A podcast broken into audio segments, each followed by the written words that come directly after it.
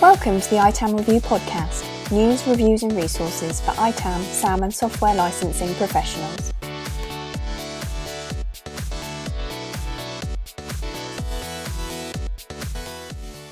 All right, the, it's getting cold. We're now at the November edition of ITAMantics, uh, our monthly news podcast where we discuss the biggest ITAM stories. As usual, I'm joined by Rich and AJ.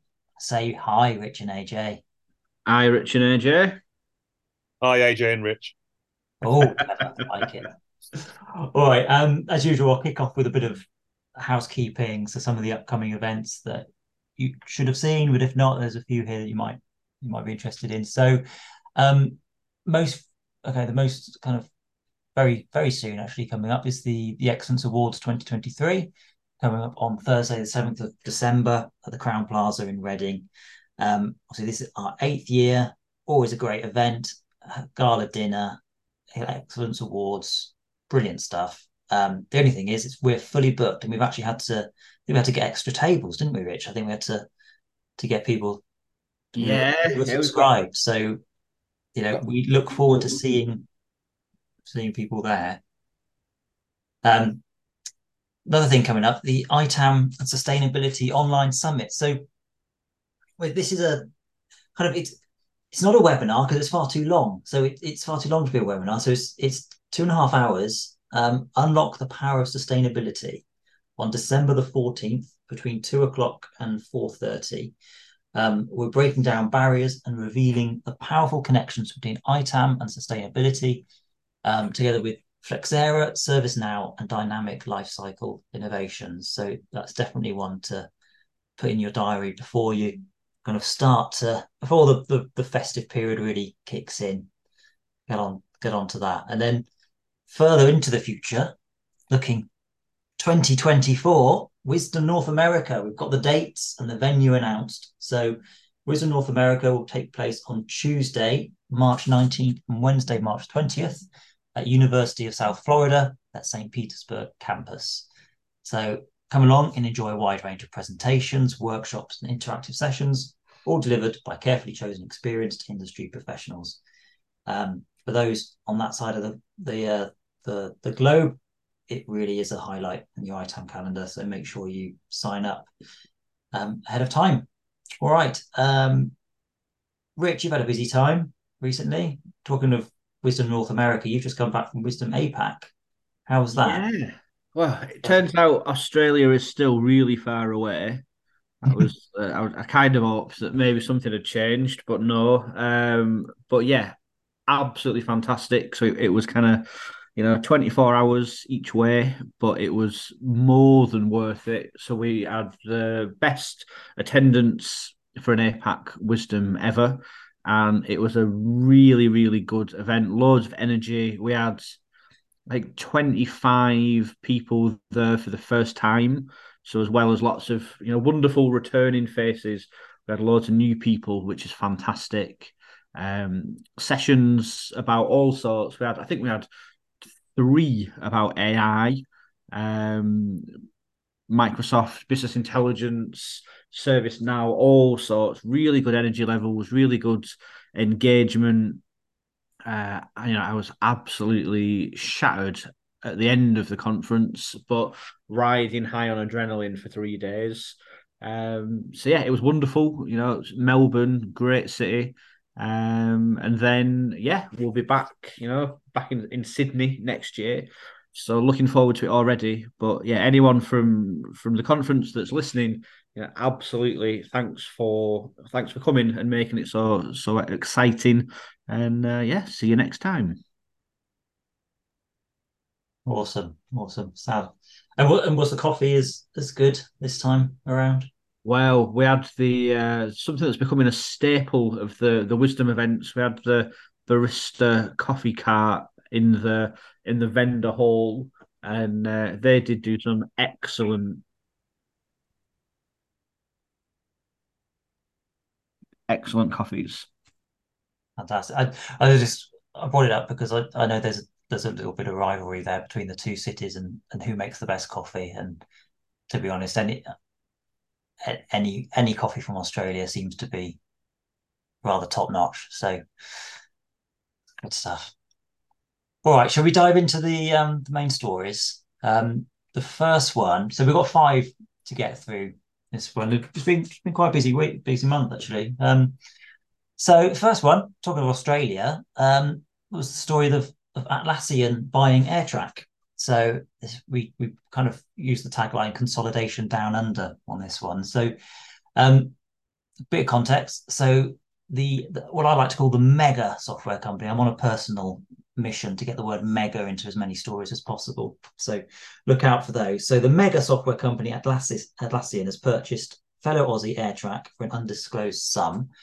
The news comes shortly after Atlassian completed their biggest acquisition in history, in its history, I should say, when it spent um, uh, 1.5 billion Australian dollars, equivalent to 975 million US dollars, to acquire the video collaboration platform Loom just in October, so just the month before.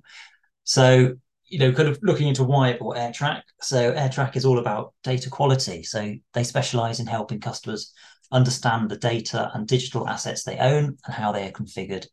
Um, it was originally spun out of its former parent company, the Mastermind Group, by its MD, Mike Jones, in 2017.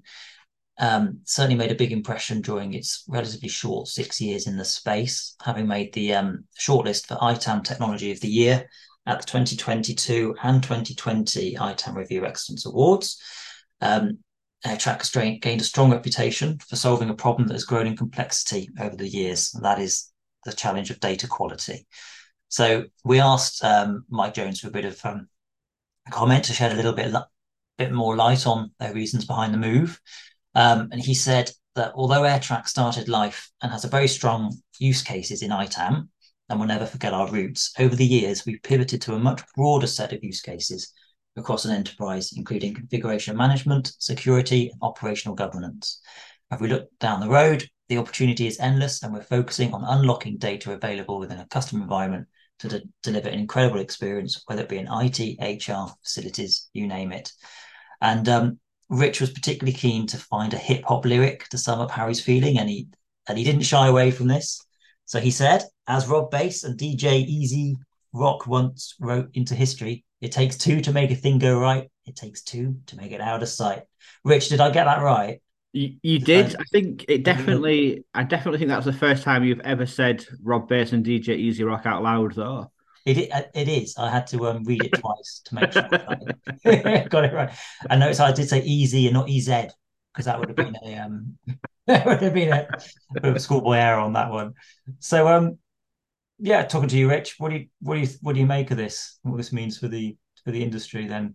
Yeah, I mean, I think you know acquisitions are all, always interesting and exciting, and I think it really highlights kind of you know from, from the quotes that you read out from Mike there, you know, we talk a lot about the importance of data to ITAM, and then we talk a lot about how ITAM is important to the wider business in terms of the data it's got, how it can supply it. And I think, you know, the AirTrack acquisition is is kind of that writ large, really. You know, if a company like Atlassian sees the value in technology like AirTrack for you know config management, security, etc. I think it's a real good, you know, real life example of what we've all been saying for the last few years. Um, so I, I think it's you know in, incredibly exciting for the industry. I'm, I'm sure very exciting for Mike um, and, and, the rest of the AirTrack team. So yeah, really positive. Uh, and I guess you know the the next thing is, is just to keep an eye on, you know, what do Atlassian do with it? You know, is it still going to be a separate product? Will it be wrapped into something? You know, I suppose those are all still being figured out. But I would imagine, uh, you know, AJ from from your side, you know, it, it probably makes a lot of sense this acquisition. Yeah, yeah, it does. It's it's it's as Mike says. It's it's it's about data's needed everywhere. Um, we'll come on to um, that a bit later as well in, in in one of the job listings we're going to talk about. But um, you know, it's he, he's always he's always said that it's you know it wasn't just about ITAM, it was other uh, it, it, was quite unexpected, I think, that they suddenly had other people interested in the product, and it was like, actually, oh yeah, you know, this this is universal, um, because you don't want to be doing all this discovery once, uh, uh, sorry, sorry, twice. You just want to get it, everyone working from the same data. So, being able to track down where the holes are um, is is really useful because that really helps improve processes. Because generally, if you have if you have a data hole, it's a process problem rather than just a coverage problem, and it can really highlight where all this automation that we're using is perhaps going wrong. So it's that kind of that trust and verify process is the verify bit of the um of the process of sort of finding knowing what you know is what you know is is what it comes down to. Hmm, interesting. I'd be interested to see if there are any other vendors out there that are kind of tracking beyond beyond ITAM, see what else they can. Uh, yeah, yeah, there, there, there is that sort of wider wider sort of tool set I think out there that, that people are realizing that that the sort of the data acquisition and, and, and the data quality stuff is could be commoditized and then it's you're putting a layer on top of it mm. do whatever you want to do with that data so if you're security then you're you, you still need to have all that foundational data as we've seen from talking about um, standard and poor's last month um, and so what you get is is a realization that you do that data collection and, and, and normalization really, really well somewhere, and then you put a different, you know, you put your own layer on top of it. So, you know, I, I suppose, yeah, it's a little bit like the OSI model where you've got a different layer. Um, it, it doesn't quite sort of map that way, but you've got an applica- application layer on top of your lower layers, and, and, the data collection and verification is, is a lower layer to the application layer where you're actually going to do something with that data. Hmm. All right let's move on to the the next story. So this was um, off the back of a report that Snow did, um, which was their annual um, annual IT priorities report 2023, which found that artificial intelligence is dominating or was dominating the mind share of IT leaders this year and next, with 72% of IT leaders believing their organizations will be using more AI in the next two or three years. Um, it's worth mentioning, though, that while AI may be the top priority for IT leaders for the foreseeable future, the report did suggest that continued economic uncertainty around the globe is forcing CIOs to continue to look for further cost savings, ways to reduce risk, embrace the power of platforms, and more. So, kind of a lot of the trends that were there kind of last year about lowering cost, reducing risk are still very much, very much um, prominent there. So, if you actually look at the article itself, we um we included a graph which um, Snow put together, which was the organization's top IT priorities over the 12 months. And indeed, integrating AI was top there, but it it's it's in percentage points. Um, integrating AI was 32%, and then 31%, so just 1% below, was reducing security risks, reducing IT costs for 29%. So, yes, the headline is there that AI is the top, but it's uh, it's not like it's stand out way ahead of everything else. It's but it's you know I guess the story here is it's it's kind of come out of nowhere very quickly and it's come out amongst the top top challenges. Um, another one that stood out to me was um, we're not being as overwhelmed by data as we used to be, which is a nice thing. So it was um, how strongly do you agree or disagree with the following statement that I am overwhelmed by data Back in 2021, 72% of IT leaders were overwhelmed by data. And then by 2023, it's reduced to 46%. So, you know, the tools are clearly doing something to help to help with this this instance. So, um, Rich, uh, funnily enough, there was there was something else in here that said IT leaders believe they are overspending on cloud infrastructure and cloud services but they some of them also think they're overspending on FinOps, so that you know the very tools that should be helping with this. So, what do you think? What do you think that means? Yeah, I, I was interested when I saw that, and, and when you highlighted it, I thought that was quite an interesting one, and it it seems you know paradoxical at first, but I think it probably happens quite a lot at the beginning of anything like this. You know, kind of businesses realize right, FinOps is a thing I'm seeing all this stuff. I can save money. I can increase spend efficiency. Da da da. But you don't really know exactly what it is, what it looks like, how it will work in your business. So I can imagine, you know, that organizations are buying multiple tools or buying, you know, a higher end tool than they actually need initially. Um, you know, if you buy an old singing, old dancing tool, and this isn't just for FinOps, you know, this applies to anything. If you buy the top level one, but you give it, you know, it's your first time using FinOps methodologies, you're not going to be able to get the most out of that tool. Um, you know, and I, I, think you're probably better off using the free tools for 12 to 18 months. So I think there's some of that.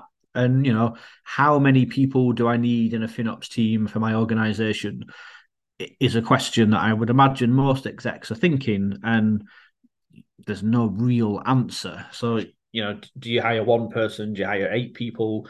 So there's probably some of that as well, um, where you know the overspend is on, you know, maybe bigger teams than your organization can support, and I think it probably all comes down to you know processes being the first thing.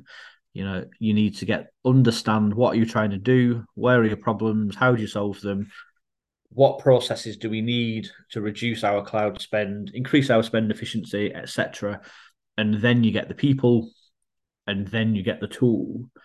But I, I would imagine many organisations, you know, through no fault of their own, have perhaps gone in tool first, and are, and are spending more than they're saving at the moment. Um, but as I say, I think that probably happens with almost any new sort of technology initiative at first, and it will it will write itself. You know, p- companies will start to understand what it should look like. There'll be more benchmarking across the industry, etc. Um, but yeah, having thought about it, it doesn't surprise me that that's the situation. Um, but I would imagine, you know, this time next year, it will probably look somewhat different.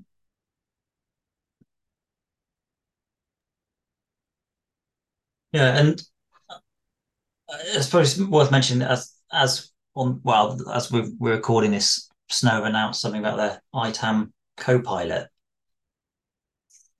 Yeah, yeah. So the that's quite interesting, and I think slight side note, it's interesting that Copilot isn't uh it's not a proprietary. You know, Microsoft talk about Copilot so hmm. much, mm. you mm. almost think that it, you know it's the Microsoft trademark, but clearly it isn't. Copilot, I think, is just uh, a new term now that you know any sort of AI that helps us is a co-pilot. Um, but yeah, you know, Snow, Snow getting that out there. You know, I know we saw you know a couple of episodes ago about um one of the was it Torii adding in Torii, yeah, Torii. That there was theirs was called Ask Torii. It was a AI assistant. Yeah, same thing and then this yeah so you know some of the examples snow uh, have shown you know it's kind of how many things have been installed in the last x or you know how many of this do i have and i think you know as with anyone who's using chat gpt and, and stuff like that at the moment you know it's all things that you could do yourself you could find that information yourself but it might take you an hour or 20 minutes or you know why not let copilot do it in eight seconds um, so it's interesting to see AI. You know, we, we, like I say, we had three sessions in Australia about AI and ITAM and how it all comes together. So it's um, yeah, cool to see it starting to happen in real life.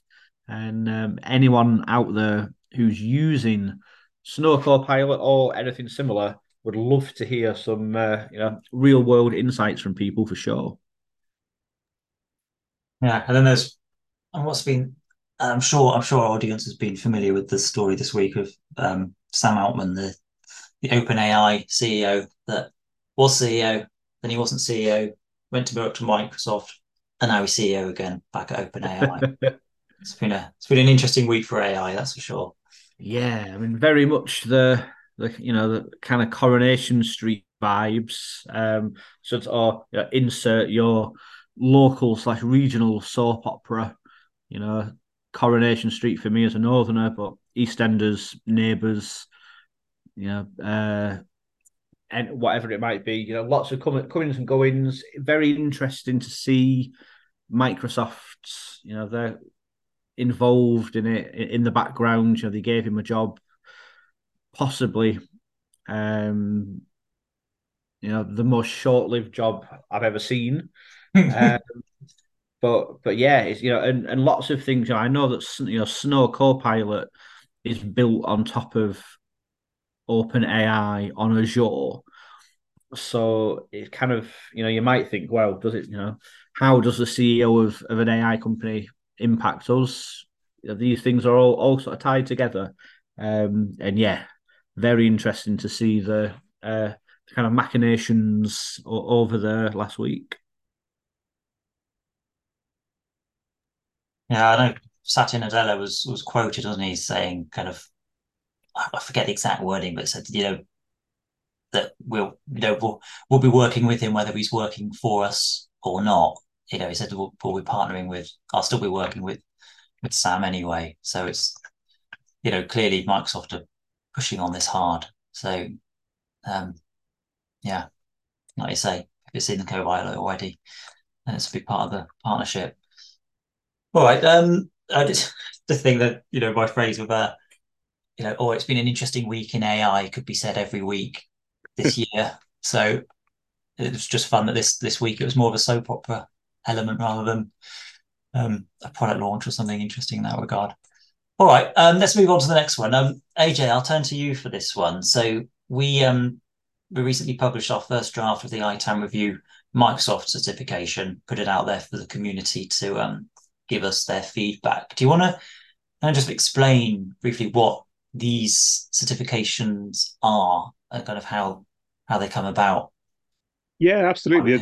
Yeah. yeah, yeah. You know, these are these are certifications for a product or a service, mostly products, really, uh, tools and so on. Um, and it's it's kind of what we consider to be um, the appropriate level of functionality for a tool that's going to do something. So We've got existing ones for SAP, for Oracle tools, um, for Enterprise SAM in general, and you know it makes sense that most people out there, or virtually everyone who's doing ITAM, must have some Microsoft to manage.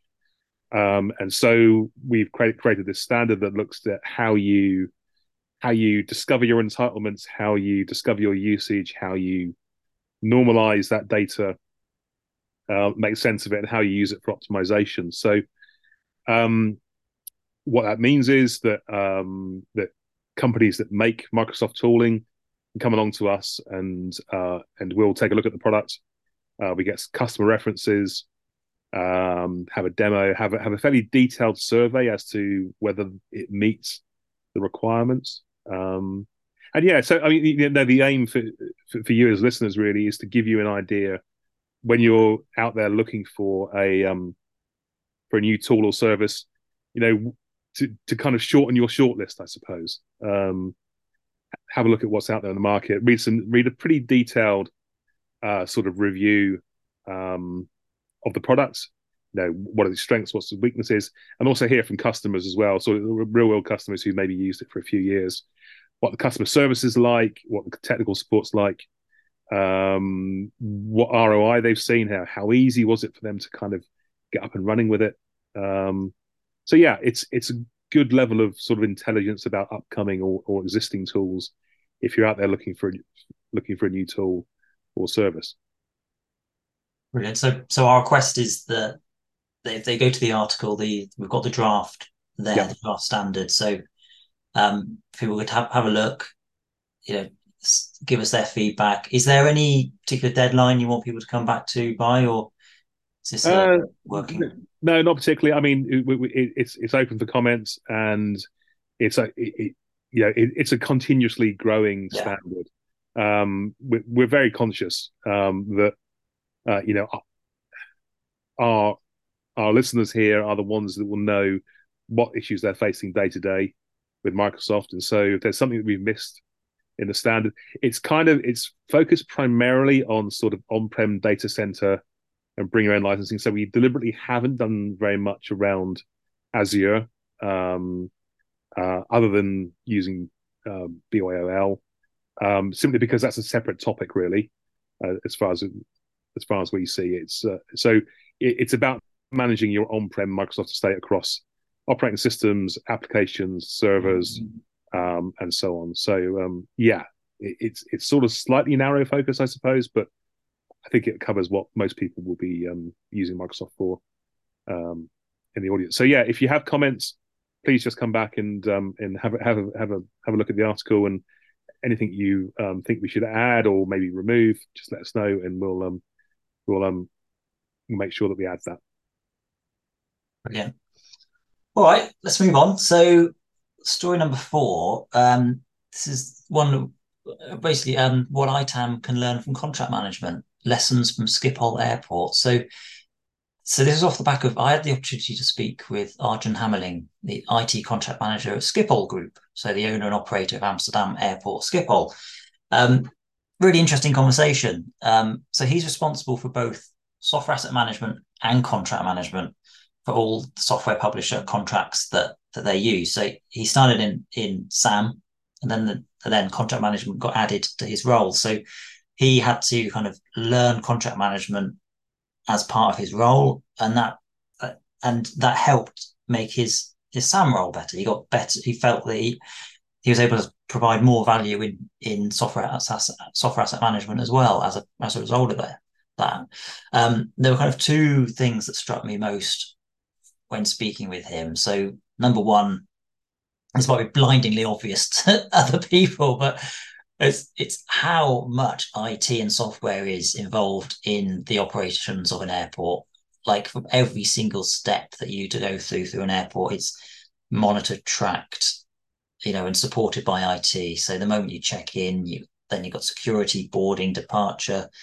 Every single step is is monitored and managed by IT. And obviously, we all know if if one part of that falls over, how kind of messed up an airport can get, which is a testament to how kind of rare that really happens. You know, this this is all before you even get in a plane, and then all the technical aspects of um, managing that side of things. So, um, and the other the other part of it was the um, how important it is, like understanding the true underlying value of software and how difficult that can be, but also essential to do SAM. So not just you know the monetary cost, but the, the value that it delivers to the organization. So um, it, a quote from from him in the article was, um, for example, one of the pieces of software that he was investigating seemed really expensive to him, so he was looking at ways to he could reduce his expenditure.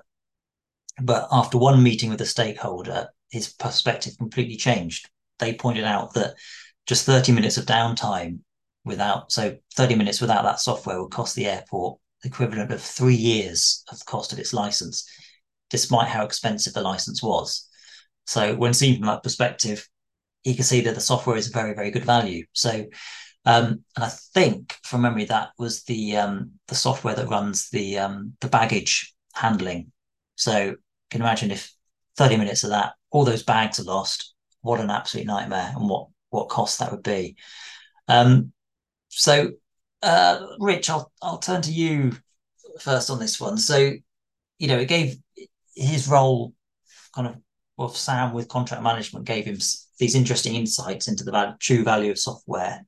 Um, do you think this is something that that in ITAM we might kind of lose sight of sometimes and focus so much on the the monetary cost? And is that um, management? Yes, I mean I think there's two things there. I think one, you know, f- for me, and, and I'm aware, you know, I've I've never been a real life end user IT asset manager, so I'm aware that I'm I'm looking at it maybe slightly differently. But I think the fact that software asset management and contract management are ever separate is baffling. You know, all the software we buy is based on contracts, uh, and I do a lot of you know over the years a lot of articles about audits that have gone to court. Every single one of them is based on contract terms that were, you know, misunderstood or or missed, etc. So I think it's a great example of how, you know, SAM and contract management, uh, you know, I was going to say two sides same coin, but there are lots of sides. So so maybe one of those weird twenty sided Dungeons and Dragons dice is a a, a better analogy, um, but they're, they're certainly related. Um, and then I think that the piece about the software you know, we we say quite often that IT asset managers need to be working with stakeholders, engaging with the business, understanding what you know what you're doing in terms of what it means to other people and vice versa. And I think that is a, a fantastic example of, you know, the the expensive is relative. And I think I, as IT asset managers, you know, because that might have been something that you became consumed with trying to reduce the costs on this software. But then you talk to, you know, other parts of the business and you realize actually everyone's perfectly happy with that cost. I'll I'll highlight it green, I'll put a tick next to it, and I'll move on to something else. And and yeah, I think wonderful example of how being involved with the business and talking to stakeholders can you know change what you see as a problem quite quickly. Yeah. AJ, from from your side of Mm. who's, who's, who's done this, does that does this strike strike a chord with you? Uh, yeah, absolutely. Um, obviously, as well as I worked in travel and tourism. Um, That's so, true. so yeah, it's um, everything he said is just like yeah, yeah, done that, done that, done that. Because uh, I, we had the same thing. We had a, a piece of really expensive software. I think it was thirty thousand dollars a month, um, which is by far and away our biggest ticket, even bigger than than, than say our Oracle ERP contract. Um, and what is this? It's used by two people, um, and it was to do with um, working out optimum fueling strategies for the ships, uh, where where to take on fuel in the world, tracking spot prices, all sorts of stuff like this. I'm like, kind of, do we need this? Is that yeah? It's it's saving a fraction of a percent on our fuel bill, which is in the hundreds of millions of dollars a year. so yeah, it is absolutely worth it. Um, uh, and you know the, the, the sort of the, the, baggage claim stuff as well. Um, yeah, I remember that. My, my former CEO, CEO was actually um, responsible for deploying the baggage baggage, claim pro, um, system at Terminal Five in Heathrow.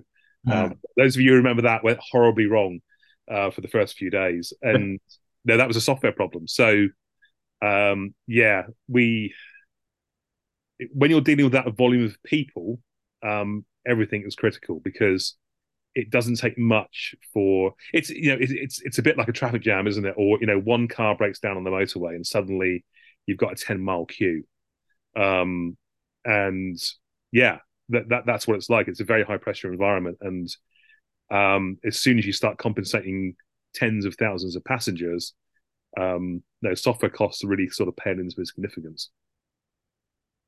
Yeah, yeah. And I remember that Terminal Five. That was that was a PR disaster for them, wasn't it? It was it was yeah. You know that so much preparation had gone into positioning BA. You know, this is BA's terminal. It was you know it was a huge huge launch. Yeah, yeah, well, he, yeah. He he left BA, came to us, and within the first few months, nothing to do with him. There was we had a major issue. Um, and he was really good because he just dealt with the fact that you had, yeah, we had like 40,000 people trying to get on the ships. Um, mm and he was just like, "Yeah, we can do this," and mobilize the troops as such. And um, yeah, um, so that was a very positive story for us, actually.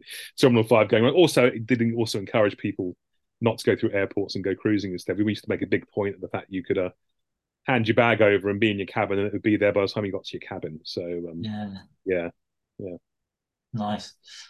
All right, last story for today, keeping with the the AI theme that's been quite prominent in this in this one.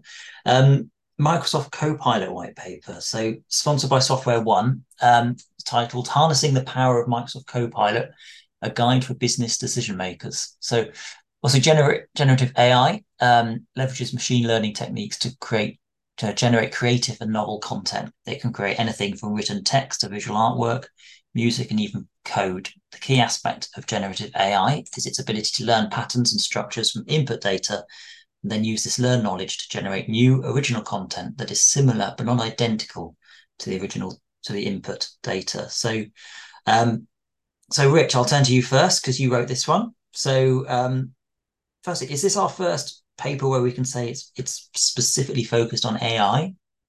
Uh, um, I think it's the first white paper. Yeah, we've done a couple yeah. of articles, but this is the first yeah. white paper. Yeah, yeah, and um, So do you want to um, Co- Microsoft Copilot? Tell us a bit bit about it and kind of what are the main takeaways from the paper that you'd, you'd want to share.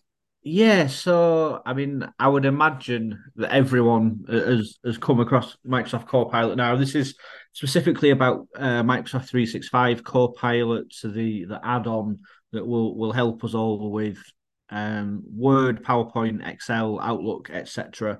Um, it's unfortunately limited at the moment to enterprise agreement customers, minimum purchase of 300. So although Microsoft say it's generally available, um, the word general is doing a lot of you know heavy lifting there. Um, but for, for you know lots of people are using it. I was talking to some some early access customers in Australia as well. You know they gave great feedback. But the the point of the paper is kind of preparing for Copilot coming into your business from a software and asset management perspective, because this is you know very much a case of executives will will come in and go right. Microsoft have told me about Copilot. Let's do it. Um, it's thirty dollars per user per month, which on the face of it isn't that much, really. You know, I'm sure you could think to yourself, in my monthly role, I can save thirty dollars of time and effort. But then when you talk to people who've got twenty thousand users, and it suddenly becomes you know a couple of million how do you then justify it and, and, work out the ROI? So the paper kind of looks at everything you need to do before Copilot. So how do you decide who gets it and who doesn't? And we look at a few different uh, strategies for that. You know, how do you measure value? Again, there are different ways. Is it purely monetary? You know, George used to create you know, he used to publish four articles, now he publishes 40, thus he's 10 times more productive. Or is it a case of, you know, George does six articles, but is much happier and, you know, spends less time fiddling with fonts, for example. Um, so there's a couple of different ways of doing that. And then we look through, you know, software one have got a kind of model for moving through the the planning phase, proof of concept, etc. Um, because it needs a lot of planning. There are security concerns as well. Um, I think if you just turn, if someone just turns up and says, "Oh, I've bought Copilot," it's going to be a problem. It's going to be expensive and messy, so you need to prepare for it. I think you know several months at least. So, so the the white paper um, we did a, an on demand webinar about it as well. Uh, so those two things together, really just trying to give people the um the, the context and ideas as to how to get prepared and from an asset management perspective how will this impact your role what extra jobs is it going to give you which ironically bringing Copilot in to, to reduce everyone's workload will probably add some new tasks for the asset manager. Um, so we kind of look at all that. You know, the, there's there's more to say. You know, it, it, would have been the world the world's longest white paper if we tried to cover everything. Um, but I think there's lots of good stuff in there. So anyone who's interested or whose company is looking at Copilot, obviously I'm biased, but I would recommend downloading the white paper and having a read through and just thinking, you know, how you can apply some of that to, to your business right now. Brilliant. Thanks, Rich. And uh, just to clarify, the, the George that you used in your example there was purely coincidental and does not apply to, to this George. we do not use AI to write the articles at the ITAM review. Not yet, anyway. Maybe that will call the next podcast. So if I sound a bit different on the next podcast, if I sound a bit more robotic, then we know we've um we've cracked it. okay, let's um let's go to the kind of the, the so we've gone through the main stories now. Um, we'll just wrap up with some of the um, kind of other things going on and other things we want to want to mention. Um, we wanted to um, we've started we've got this idea of well, AJ suggested this of doing a, a kind of a job of the month. Um, if there's a this may be regular. It depends if there's a a decent job each month that we see. But there was a, the job that came up that that AJ wanted to flag, which was um IT asset manager at Docker. Um, AJ, do you want to say anything about uh, this kind of why you why you flagged it up? Yeah, it's it's really interesting. So, you know, Docker, um, are, you know, are a new company. They're still in startup mode. They're still raising funding. Um, they've they, they got a two point one billion dollar uh, valuation. Um, so you know they're, they're, not a small company; they've been around a long time. Um, but this is an interesting sort of indicator of their maturity. I think. Um, you know they've um, they're growing exponentially. They say, um, and so perhaps they're finally at the stage where they think actually we need to start paying attention to our costs a little bit. Um, and that often comes from you know the the the serious investors you get when you get to Series C, when when you've raised your third or fourth round of funding, suddenly you're kind of in that mode to prepare for IPO or maybe acquisition by another company or so on. Um, this is a UK based role, although it's fully remote, um, which is interesting. You know, I mean, Docker are not a UK company, so so it's based in the UK. Does that sort of point towards our kind of expertise in this area uh, in Europe in general? Maybe we maybe we um, we, are sort of leading here slightly. Uh, fully remote. Um, Docker is still quite a small company. I was, I was interested to see they're sort of around 150 to 200, 200 employees. So this is a small company doing oh, big things. You know, they're kind of everywhere, aren't they? That's um, I, I, would have said like a, at least a thousand people. Yeah, you know, I'm, I'm only going on what sort of is, on is on LinkedIn, but um, that's what they're listed as. So um, either they've not updated something, or um, you know they're they're relatively small it seems. And finally they are or maybe it's like a uk version no maybe it's the uk uk uh, population or something. Um, but this is a really well written um, it asset management role. We quite often see these it asset manager jobs come up and they're like kind of well they don't really understand what they're asking for but they really are on it for this. You know it's everything from it looks to me like it's going to be bootstrapping um, you know an IT asset management practice here. They're, they're obviously fairly serious about it. They've got various tools cooking around. They're using Oomnitza for discovery and enterprise management, using Productiv, which is uh, used for SaaS primarily, Jamf, which is hardware management, particularly including Macs, um, and Jira as well. So it sort of hooks in, um, you know, quite nicely with um with, with a, a range of tools here. Um, but it's doing everything. You know, it, it's maintaining the system of record to working with stakeholders for procurement. We just talked about contract management.